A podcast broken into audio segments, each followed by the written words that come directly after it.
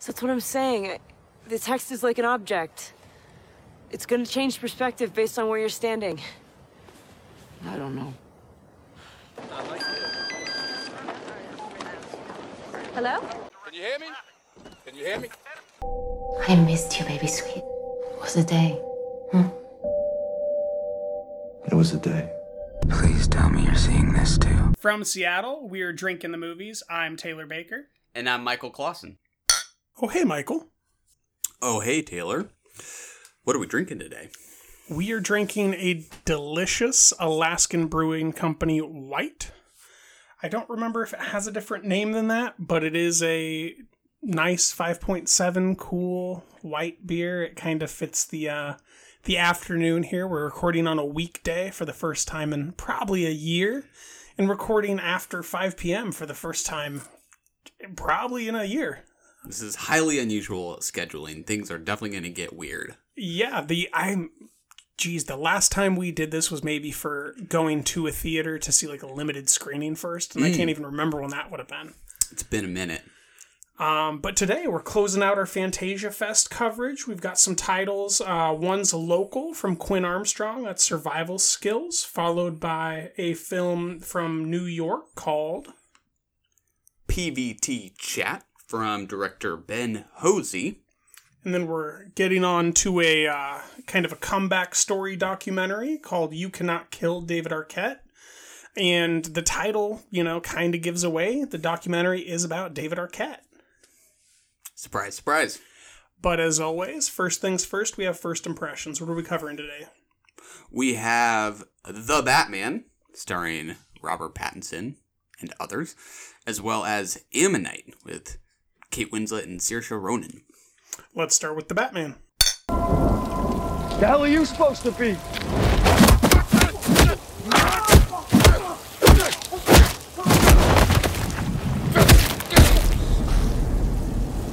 I'm vengeance.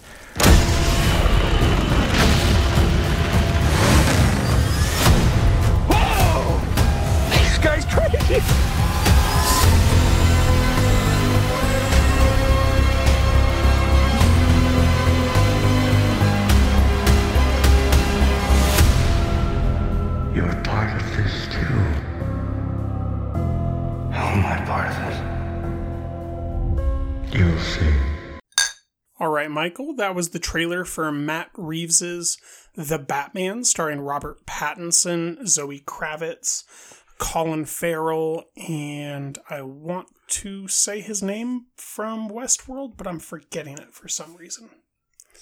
I don't know that I can help. Uh, he's got glasses. He plays Gordon in this. He's the detective. Jeffrey Wright? There you go. There it is. What do you think? I think I will most likely check this out. I don't make it Most out to, likely for a comic book movie, I that know. is a ringing endorsement. I don't make it out to every comic book movie that comes out. I don't know that I saw any of the Ben Affleck uh, Batman movies. Batman v Superman. What was the one before that? There was Uh, not. Didn't he have a couple movies? He Ben Affleck he just had, the one. Then he had a, a like cameo in Suicide Squad, and then he was in Hmm. Justice League. Oh, Justice League. That's maybe what I was thinking of. But BVS Uh, is the first. Yeah, maybe I'll take this as an opportunity to get in on the ground floor of a new iteration of uh, this story. So, yeah, why not? I'm on board. It looks surprisingly kind of emo in uh, its take on the Batman. I don't, uh, it looks kind of fun. What do you think? Yeah, it looks like a grimy end of the world movie, a la the Planet of the Apes films that Matt Reeves Hmm. touched. So I, I this is generally what I was expecting. I'm very pleased that it does not appear that he fucked it up at all. I like the inspired Hmm. casting choices. It's very hard to recognize Colin Farrell as the Penguin. I think that's you know an, an inspired casting choice that I'm excited to see the uh, the witty banter dialogue that Colin's really really talented at um, kind of pay off here. Um, I'm thrilled, but I'm not over the moon. It's just like, oh, good, another movie isn't going to be bad that I was hoping wasn't going to be bad. I'll wait until after I've watched it to uh, to sing its praises. Yeah, uh, word. I'm with you. On to Ammonite. That one was special.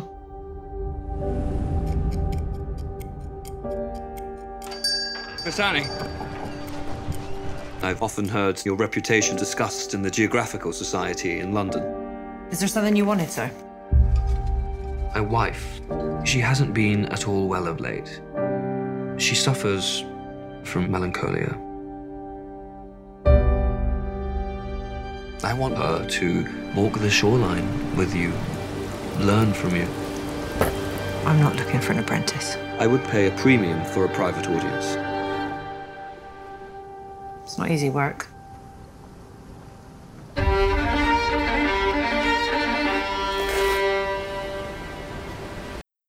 All right, that was the trailer for Ammonite, directed by Francis Lee. How do you feel about it? Very unintrigued. Oh, I- strong I will give this a cursory look, but this feels like, oh, we found a winning formula. Repeat Portrait of a Lady on Fire, make money, get critical acclaim. We're just going to Americanize it and include two actresses that speak English and kind of tell the same story backwards. Um, no, I'm I'm really not all that interested, not all that thrilled. I don't think it looks that majestic or great. I think it I think the the lenses look clean, but the cinematography didn't inspire me or move me.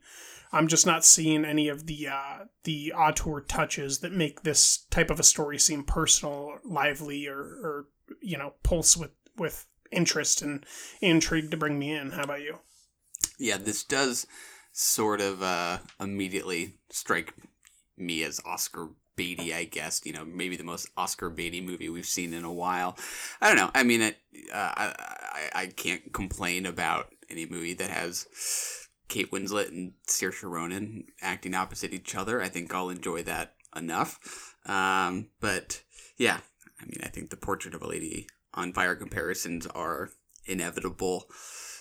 I don't think it really has kind of the sharpness in its images that that movie had. This looks just a little more f- familiar in its in its uh, visuals look. Um, yeah, I don't know. I think I'm with you. Kind of lukewarm.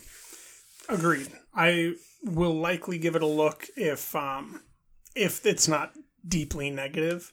If it's deeply negative, this might be one of those things that like 90% of people see in the film community that I just skip to make time for another movie, but I'll probably give it the time of day. Makes sense. Today's podcast is presented by Podgo. Podgo is the easiest way for you to monetize your podcast, providing podcasters with a flat rate for ad space so you always know how much you get when you include an ad from Podgo. We recently joined as members, and you can too. Apply today to become a member and immediately be connected with advertisers that fit your audience. That's podgo.co at P O D G O dot C O. On to survival skills from Quinn Armstrong.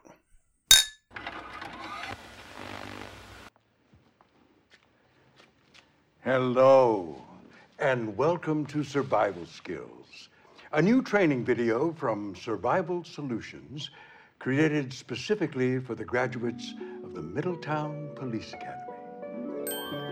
Wish me luck, honey. Your name is Jim, Luck! And you're a policeman. the most important qualities a policeman can have are honesty, diligence, This is the police. and a commitment to justice, no matter what.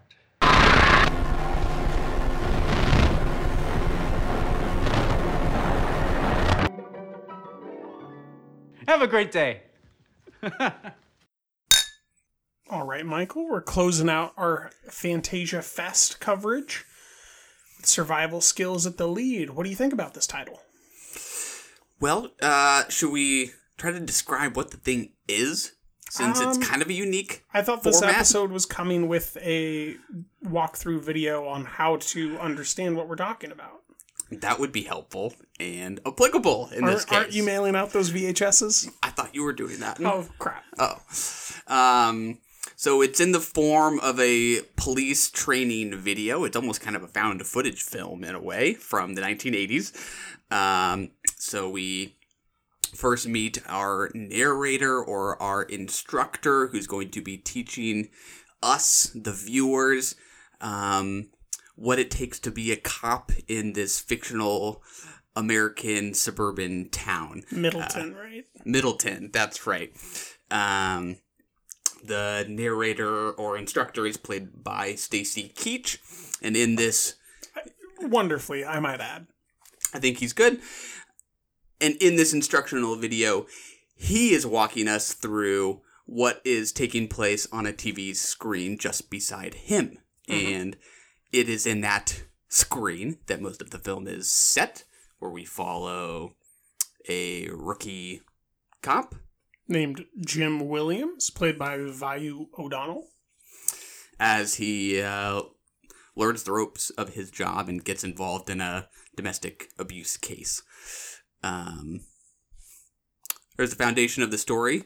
Um, back to your question.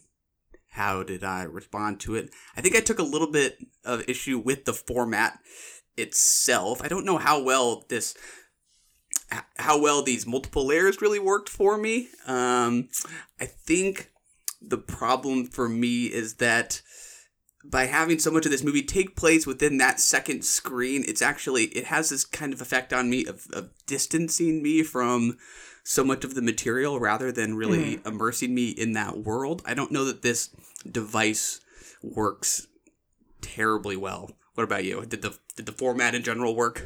No, I, I, I had the opposite experience where it pulled me in and simultaneously suspended my disbelief because I I knew that I didn't have to take everything super seriously, and also, um, you, you know, it was like, look, I, the film said, look, I'm going to show you something, and I leaned into that rather than lean away. I totally see the other side of it though, where you're coming from, but I just leaned into it and was excited to to watch a you know this B genre type of a, a mannequin come to life in a in a more thrilling way. You know, there's movies that came out this year like Vivarium, I think, that try to do hmm. something very similar to what this tries to do in you know creating like a false reality that you're watching people play around in and i think this was a lot more grounded in, in you know a lot more humanistic than a big budget movie like that with a-list perform- performers and imogen poots and uh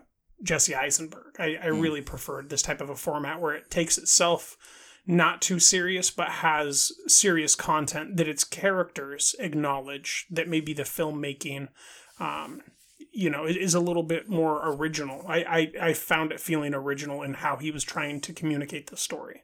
Yeah, I I would give it a lot of credit for its originality. I'm with you there.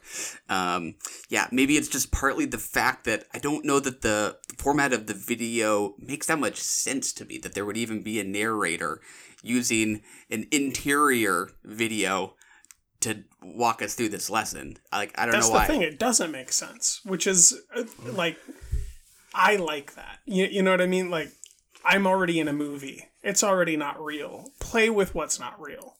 Um, use that as a tool to inform the audience to manipulate the the film into being something that you want to tell a story about.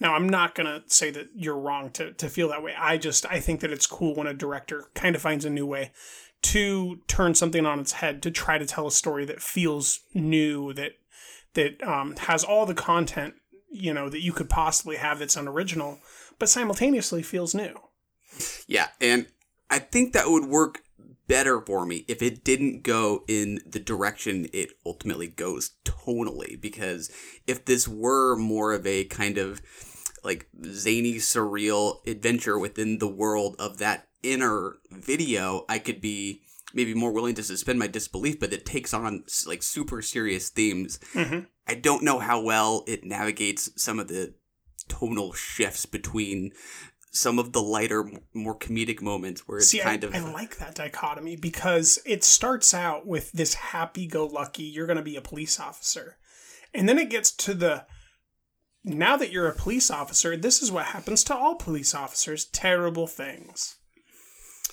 I I like the the pretense of how you know it's kind of like this is how they sold this cop on becoming a cop. This mm-hmm. is how he ends up. Mm. Yeah, but I think there's a difference between like the surprise that the cop undergoes, the the surprise he experiences as he gets wrapped up in this domestic abuse case and just sort of the tonal confusion we experience by having um, comedy intermixed with some of these super serious Mm. conversations. Like there's that scene where it's a cop who isn't really in the story otherwise, who's just describing some of the really disturbing cases he's been Mhm. involved with, and one of them is like the suicide of a little girl. Mhm. I just don't think that has any place. Well, I think like it was the attempted suicide. maybe it's attempted. A- It's, it's a after- kid suicide. After yeah. he was there and had told her to clean her room at, for a domestic disturbance dispute with like a grandma and, the daughter, and everything had been fine. And then that, well, Mm.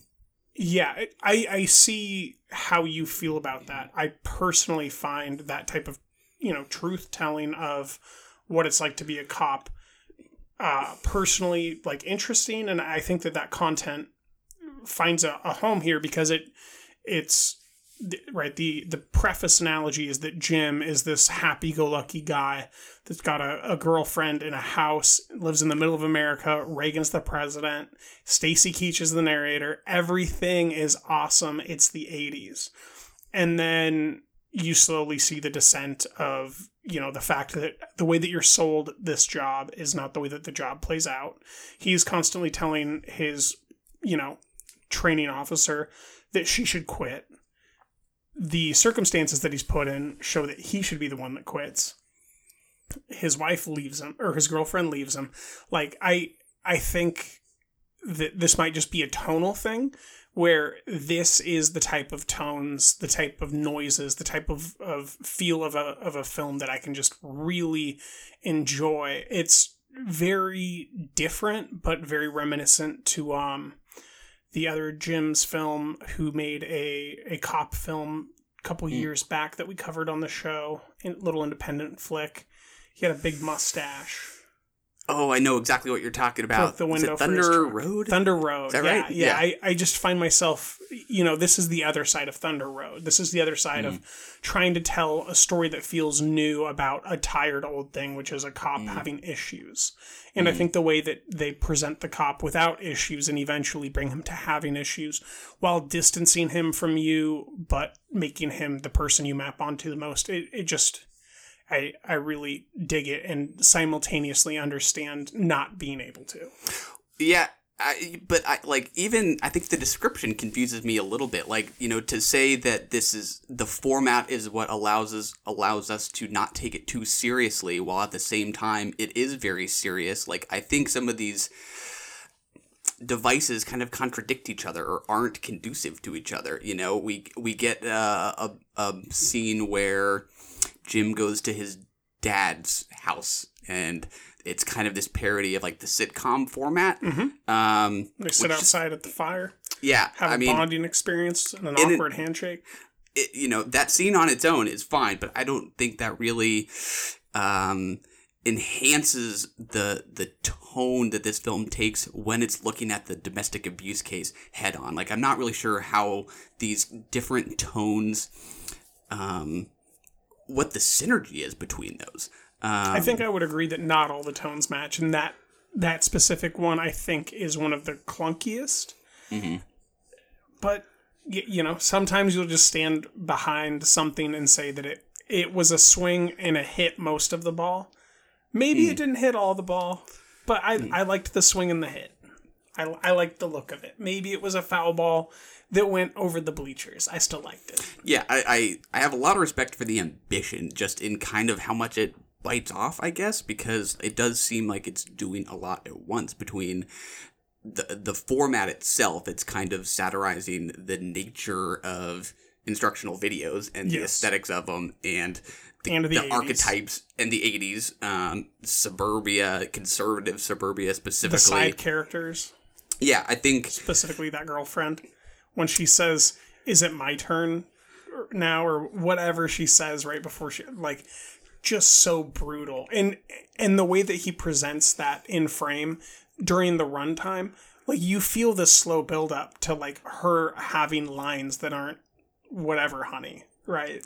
Yeah, and yeah, some of her scenes are almost like, you know, borderline creepy. Uh, like there's the scene where he's sleeping, right? And she's just like staring there, Yep. and staring at him in the middle of the night. Um, it, it does uh, have lots that it wants to do, and I, I I'm not sure how well they all clicked for me in one film, but mad respect for the ambition in trying to bring it all into one thing. Agreed. On to PVT chat. Hi, babe. Want to go private? Yeah, when I was little, I would always choose like the weakest boy in the class, like the one that got picked on the most. And I would request play dates with him. and I would just torture him. I bet you want to come on my ass, don't you? Put it out on your tongue. Wouldn't that be torture? To know that I'm so close. What do you say? Thank you.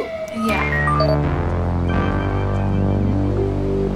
I saw a girl and she looks exactly like you. I bet she wasn't as hot as me. She looked exactly like you. Okay, well, I've never been to New York, so What would you say if I had a picture of you in New York?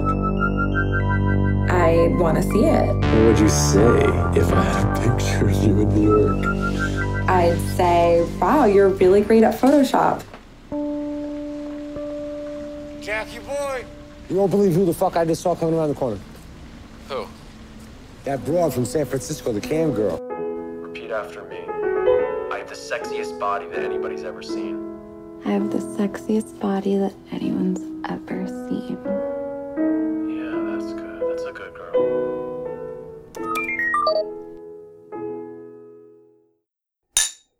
All right, Michael. We're talking about Ben Hozie or Hozie. I don't know the proper pronunciation there.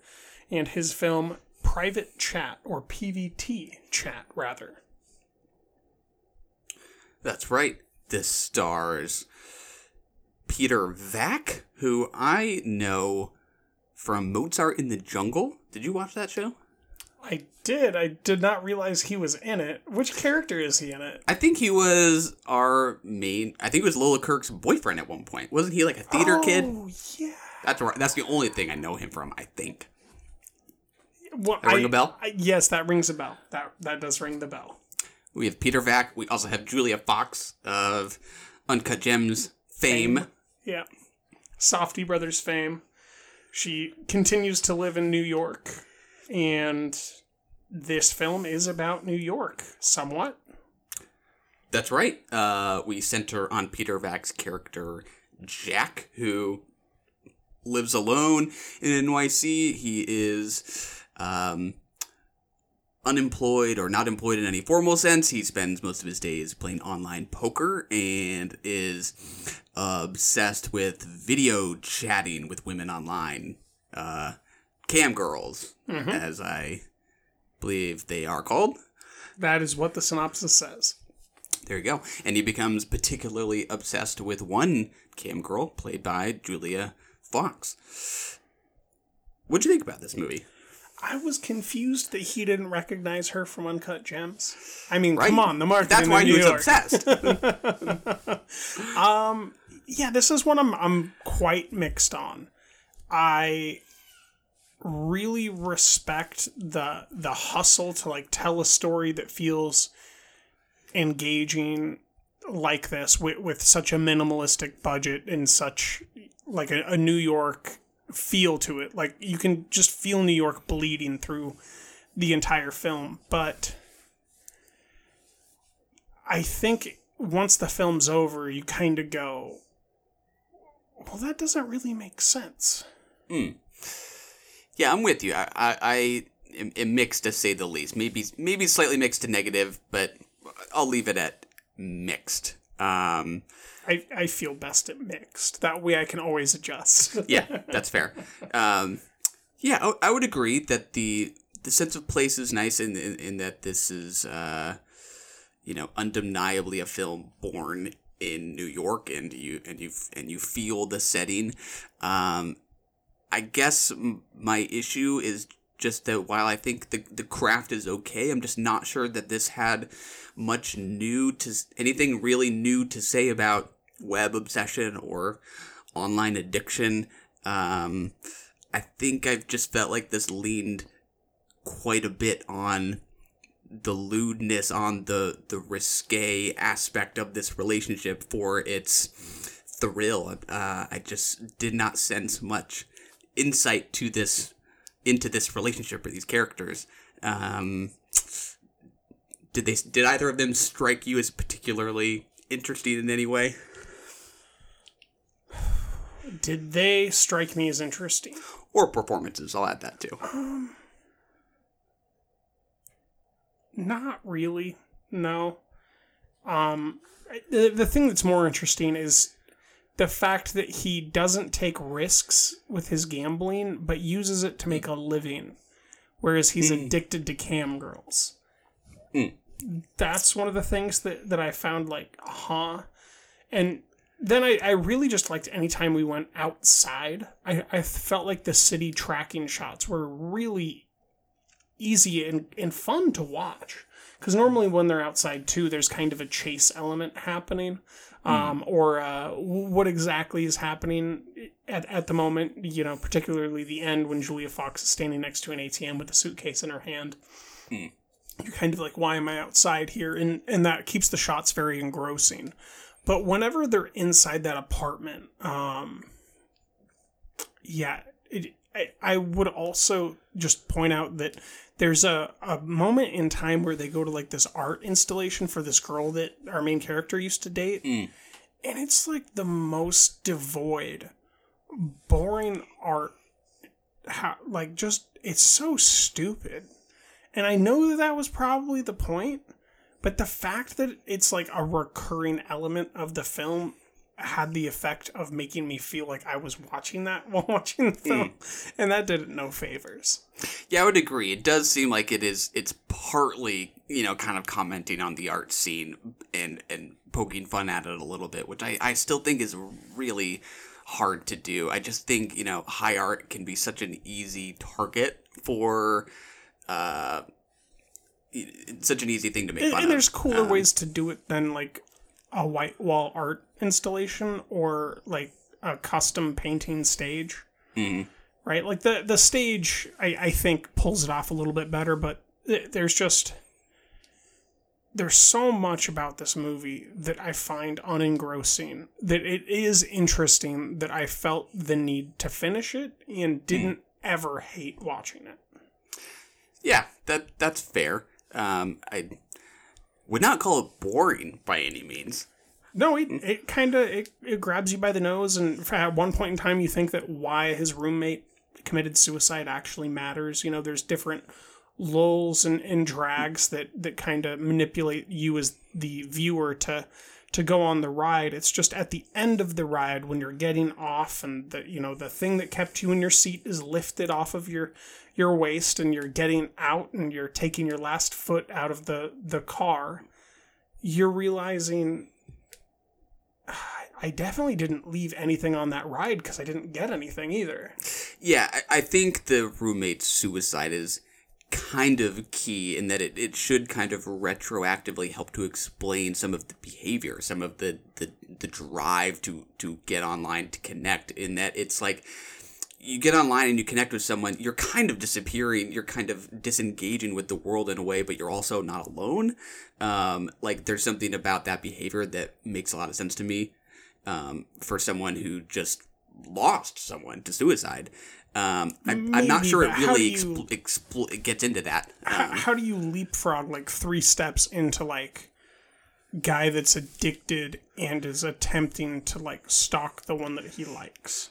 Oh, it goes too far, I think, for that to really work. So, right? And, and it's that never good thing. addressed simultaneously. And then, I, I mean, just full spoilers to end up with her when Hmm. he has no money.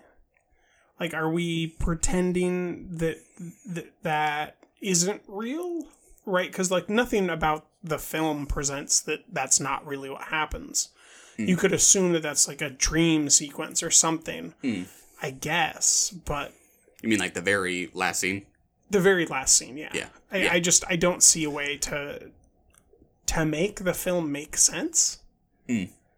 Yeah. Uh, for me, I guess I saw the last scene as sort of where it delivers its punchline in that it's finally kind of shown that what Jack Peter Vack's character has found so uh, erotic and arousing about this girl is that he can't have her, and then when he when she suddenly is right there in front of him, um, he can't perform. Put it that way, Right, right. Um, That's the point. I I 100% agree. However, due to plot mechanics, he no longer has any money. She no longer has a home. He no longer has an apartment. And she chooses like I just I do not comprehend how that makes any level of sense. Well, yeah, like that implies that she wants him like that bad. which she's it willing, had never done. unless she was really convinced by his commenting on her art, which is just then sad because yeah, it is. Um, and even if that is kind of the punchline in a way that uh, the the web part of the web as this kind of uh, mediator between them is part of what made it so erotic for him. That just feels like such a tired kind of theme. Like I just don't know that I find that very revealing. Um, well, it's there's nothing of substance behind it due to the nature of the film. There's no insight to his character that that proffers some sort of a deeper understanding about the psychological condition of a human or him as a human or her you know? Like if if it would have you know 180 one third of the way in and just been about like how she is unhappy and, and what but like it it dips its toe in. You know may, maybe like a whole foot of toes in the the chase sequence that we have where she sits down on the or I guess not chase sequence, but the break-in sequence where Mm. she sits down on the couch while he's hiding under it, and you know they have that line of dialogue that's just horrendously cheesy about the uh, the painting and if, whether or not it Mm. looks like her. And then he has to sneak out while he's w- watching, and then like he's he's upset, and then he looks back and wa- and is continues watching, and Mhm. it's just yeah. I I'm very mixed on this movie. I don't feel comfortable really recommending it because I think that you could watch so many other things that tell these stories so much more meaningfully. But there is a sort of a like a fun knack to the to following the camera through the city that I, I did not have a bad time with. Like during the runtime of the movie, I was like, "This is a this is a movie. I'm on the ride." And then when I got off, that's when stuff started to click that I didn't really care for it. Yeah, yeah. Uh, I think I'm with you that it was an easy enough of a watch, but with something that's usually this kind of obviously low budget and kind of scrappy in its form. I guess I'm, you know, thinking about freshness of vision and voice and what they could do with more resources and more of a budget. Um, More of a screenplay. yeah. Uh, um, Right, there, that. there's a another documentary that, or there's a documentary that came out, um, or was featured here at Fantasia Fest called Clapboard Jungle, in which one one of the people being interviewed uh, gives this really in-depth explanation that it's way better to make a terrible looking movie with the best screenplay than to make a great looking movie with great stars and a terrible screenplay. And I, I hmm. think that that's something that I, I thought about when I was watching it in regards to this film, where it's just if this would have had a more thought out, more eloquent screenplay, it could have been so much better. Because you, you have two good actors. Julia hmm. Fox isn't a bad actress. And our lead, I forget his name. You said Peter something. He's not hmm. a bad actor. They they're interesting to watch behave the things they're behaving are not interesting. I would agree. Kind of a content thing. Yeah. Um, anything else?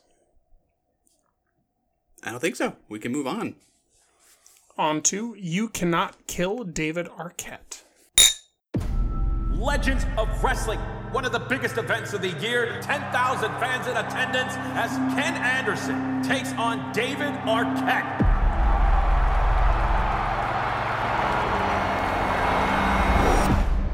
David Arquette as the wrestler sucks. I don't give a shit about David Arquette. It's the biggest disgrace in professional wrestling history. David Arquette just. What's going on here? An untrained Hollywood actor wins most prestigious championship. His involvement in wrestling really hurt his career. 10 years of rejection. That's crazy. I want to clear my name and, through the process, honor wrestling. This ain't the movies. We don't have stunt doubles. I'd like to announce my return to professional wrestling. Did I wrestle again? What are your thoughts? Yeah. That's my boy. All right, Michael, You Cannot Kill David Arquette is about an actor named David Arquette. Shut up. I know. Better known as the brother of Patricia Arquette. That is right. Who makes a couple brief appearances here. She does. Delightful brief appearances. Oh, yeah. Uh, it's directed by David Darg and Price James. Um, as the film begins, we are told about a chapter in David Arquette's life that I had no idea about. Were you very familiar with David Arquette's like history of the last 25 years or so before this documentary? So if you remember, I convinced you to watch this because I had enjoyed as a as a young child a film that he had been in called Ready to Rumble. I thought it was quite fun. And I had no idea what he did since then. This told me he had done nothing since then. That's right. I had never seen Ready to Rumble, but I also had no idea um, what all was going on behind the scenes for David Arquette uh, in tandem with that film. Um, so the documentary tells us about how shortly after Scream came out, he was David Arquette was essentially kind of on the precipice of stardom in Hollywood. And as a PR stunt for Ready to Rumble, participated in World Championship Wrestling, and not only participated, but won a major belt. Won the heavyweight belt at a weight that was not heavyweight. which did not please the wrestling world, to say the least. This earned him the hatred of the wrestling world for um, what they saw as a celebrity coming in and exploiting it for a PR stunt and winning a, a belt that he didn't deserve, that he didn't put in the work to earn like so many wrestlers do. Um, at the same time, Hollywood kind of turned its back on him and he didn't get roles for like 10 years. I had no idea about any of this. So that itself was kind of interesting. But this is about him getting back into wrestling to earn back the respect of the wrestling world. Um, Mhm. How well does this work for you as a redemption story? In real life? Yeah. Really well. I'm really impressed with him as an individual and, and really respect what he's done. As a documentary, I think it's one of the worst pieces of editing I've seen all year. Oof. This man has had a heart attack. This man has been addicted to heroin. Neither of these things are what we open up on. About one third of the way through, we see him getting treatment for his heroin addiction. That's how you should have started the fucking movie. Mm. That sets the tone. That's a man getting better that has demons, Mm. right? That all of a sudden sets you up for what's going on.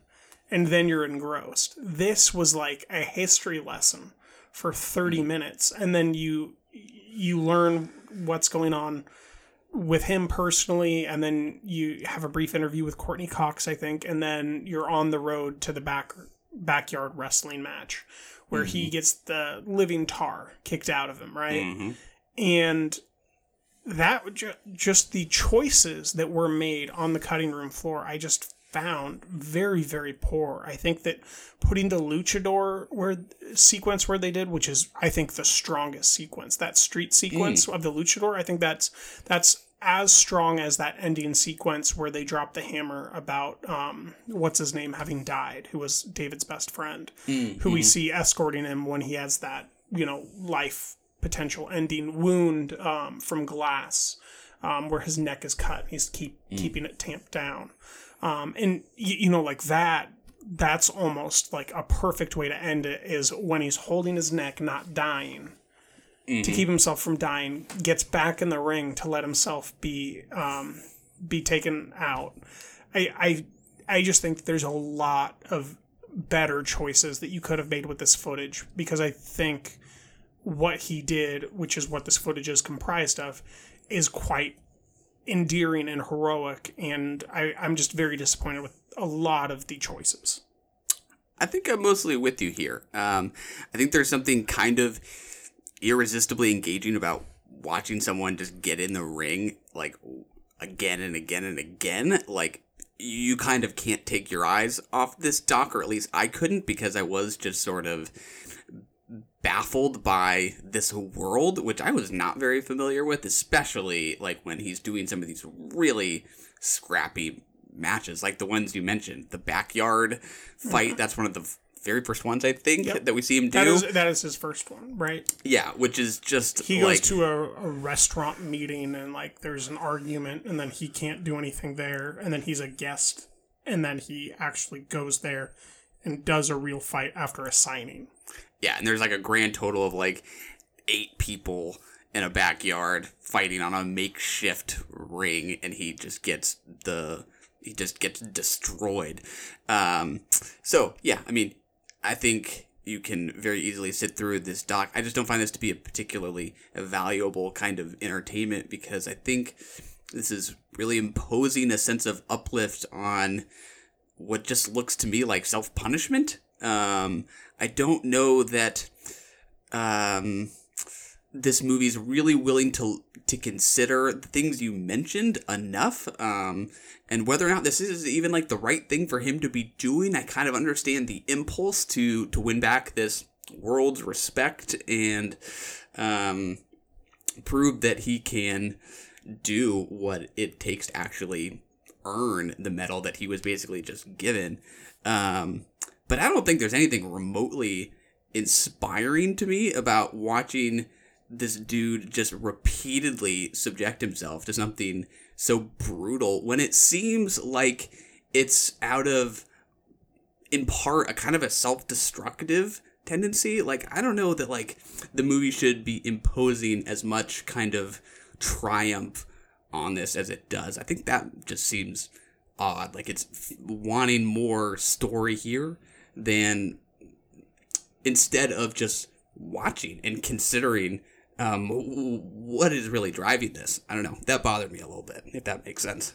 I, I agree. I, I don't think that it actively bothers me in specifically the same way, but I, I think I totally agree with it. Tries to make what's happening here triumphant.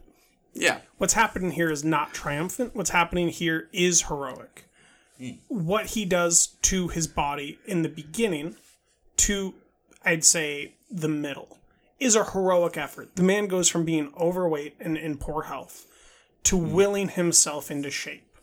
Now, the thing that he does to get there is a continuation of his self destructive pattern. Hmm. I agree.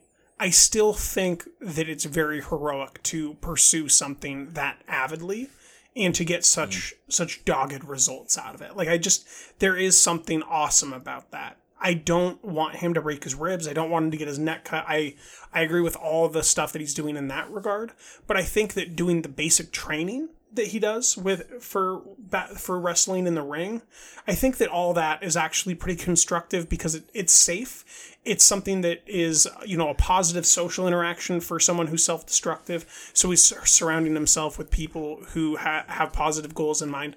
Like I think all that's great for someone who is clearly dealing with mental health issues and an addictive personality. I think surrounding yourself mm. with people that want to improve, that doing the same thing you want to do and having that give you better health, that's great, right? And then it, what becomes interesting is how he takes that with his addictive personality and really begins to to torture his body again. I, I think that that's where where it becomes interesting. And that's why the triumphant pose that the film takes is very um, unearned and intellectually dishonest, I think, by the editors. Because what we're watching is a man who is potentially trading in heroin for a different type of physical abuse to get his endorphins going. Mm. and that is worth engaging with, but not in the way that it's been presented. Mm. Yeah. Yeah, I, I can definitely respect the work ethic that it takes to get into this world like he's trying to do.